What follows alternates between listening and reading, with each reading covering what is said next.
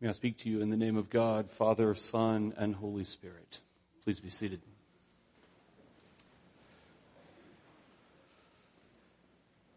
Well, it's a joy to be with you today. I bring you greetings on behalf of presiding Bishop Curry and the Episcopal Church.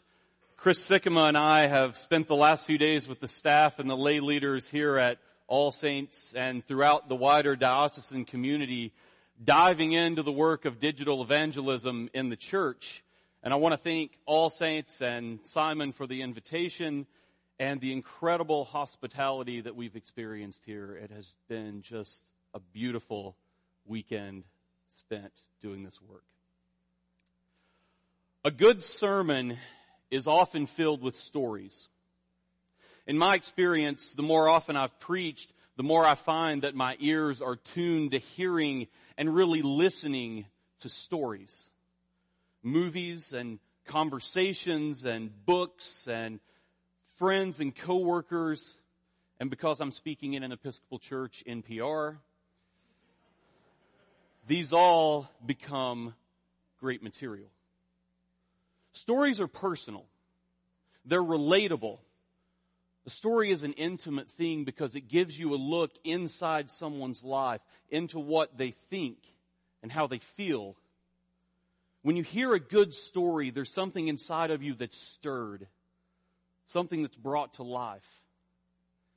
It seems like every time Chris and I travel to do this work of digital evangelism, we find ourselves at the end of the day sitting around recounting stories of the things that we've experienced and the people that we've met. I think about last November when we were at the revival in the Diocese of San Joaquin. We met Stephen Bentley, a deacon from St. John's Episcopal Church in Stockton. Stephen runs this ministry called The Hub, helping urban bicyclists. Stephen saw in his passion for cycling a way to show love to the people of his city.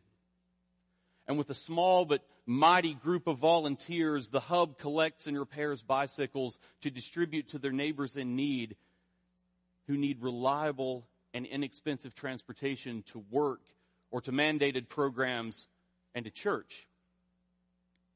I remember the day that I got to spend with Maggie Keat at Church of the Heavenly Rest in New York City learning how to make chicken jambalaya. Maggie is part of Heavenly Rest's Grace to Go program that provides shelf stable meals to combat hunger in the city. And these meals aren't just Army MREs that we're talking about. Grace to Go provides incredible, easy to prepare meals that allow recipients to have food that anyone would want to eat. Not just what we have left over to give away. It's an incredible way to honor not only the needs, but the dignity of all people.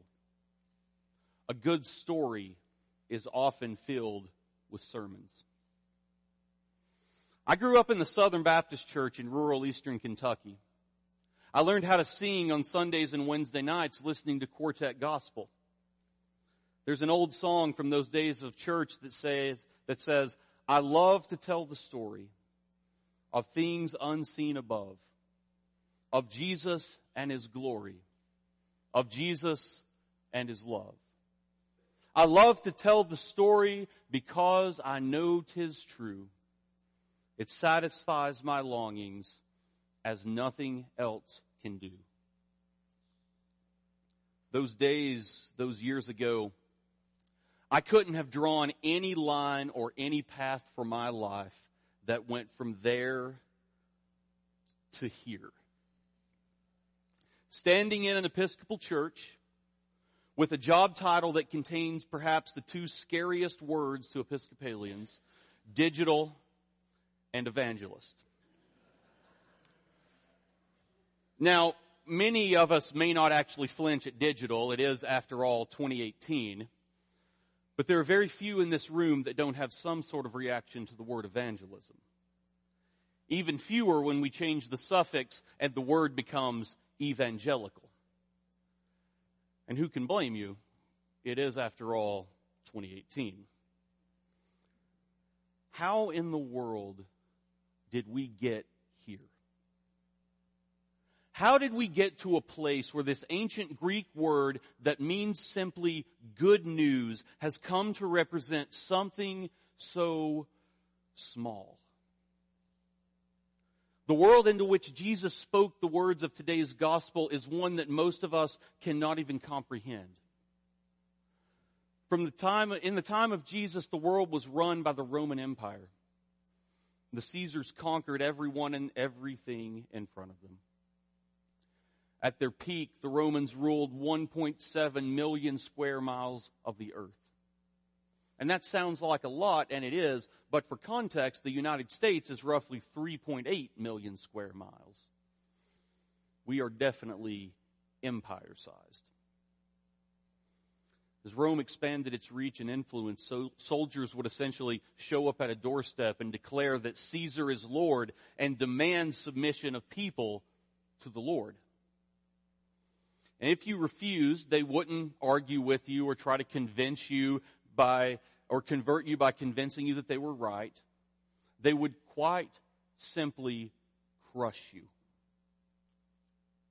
There are stories of Roman armies crucifying thousands of people at a time.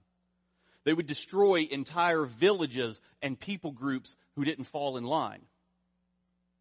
And those who chose not to be crushed or crucified were brought into the empire and given the privilege of becoming Roman citizens and then being taxed into poverty while their money was used to build bigger armies to further the empire. And so it went on and on. And as they grew, they went further and further, declaring that they were bringing peace to the whole world. Peace, by the way, that really depended on which end of the sword you were on. Whenever the Romans would finish bringing peace to a new land, they would issue a good news proclamation and evangelion. They would issue an evangelical announcement of their conquering victory of another group of people and who were made their servants. Citizens, but slaves. And it was in this world, with Roman, the Romans at the very top, that a small movement was beginning there was a group of people who had begun following the teachings of this man named Jesus. They believed that their teacher had risen from the dead and they believed that this was the good news. That death doesn't have the last word. There was a new kind of movement happening in the world. The world was changing but not through coercive military power or violently crushing those who oppose you, but through the liberating, life-giving love of God. This small group of believers took the propaganda of the mighty Roman Empire.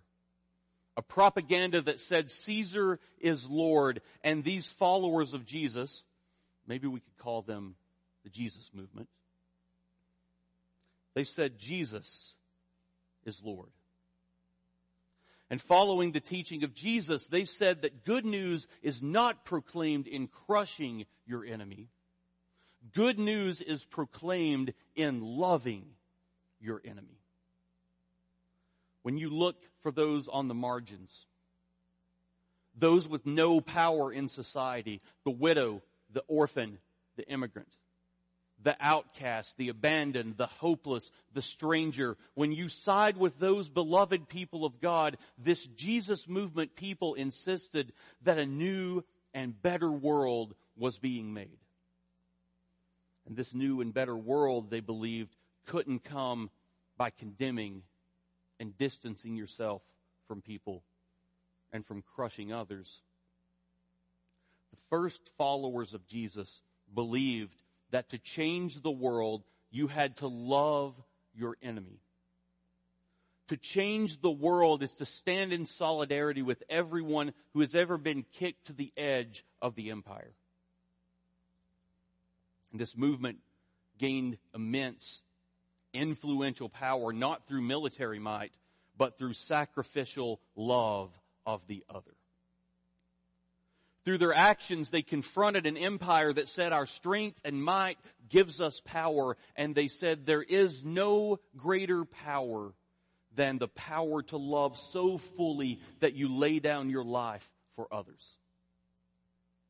The followers of Jesus from the very beginning were issuing a new evangelion, a new proclamation of good news.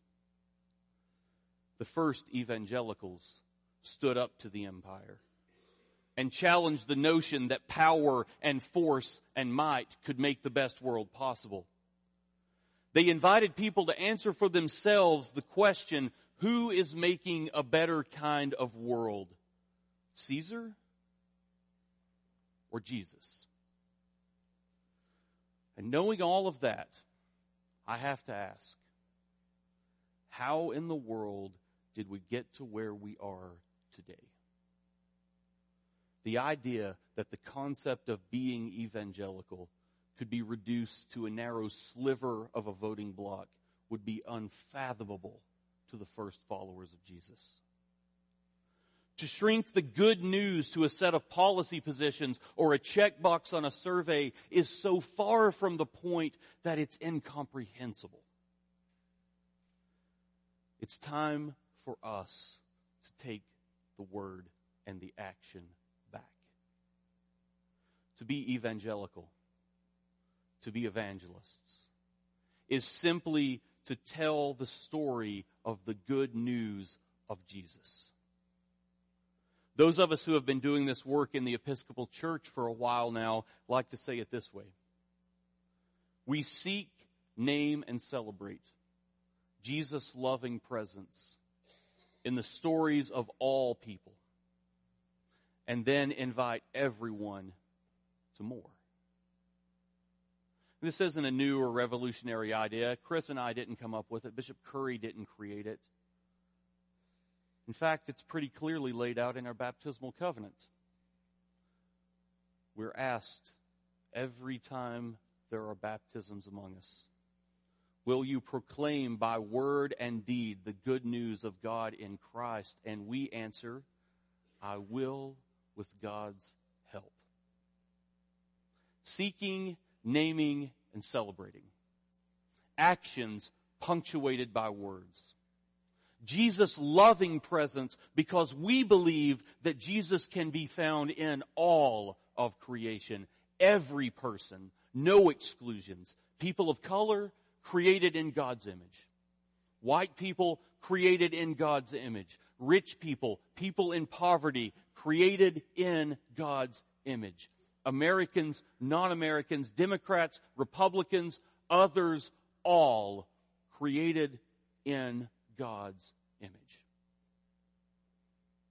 So we look for Jesus' loving presence in the stories of all of God's people. Because if the good news isn't good for everybody, then it isn't good news for anybody. And that means we have to get outside ourselves, out of our bubbles and our echo chambers and into the world, and we have to bring love. But why? because the presiding bishop says so? Because Simon says so? Because a guest preacher says so? No. As the Father has loved me, so I have loved you. Abide in my love. If you keep my commandments, you will abide in my love, just as I have kept my Father's commandments and abide in his love. Bishop Curry says it this way if it's not about love, it's not about God. We have the message that will change the world. We must evangelize. We must issue this proclamation of good news to the world with our words and with our deeds. We are a good news people. An evangelistic people by definition. We are the Episcopal branch of the Jesus movement. Amen.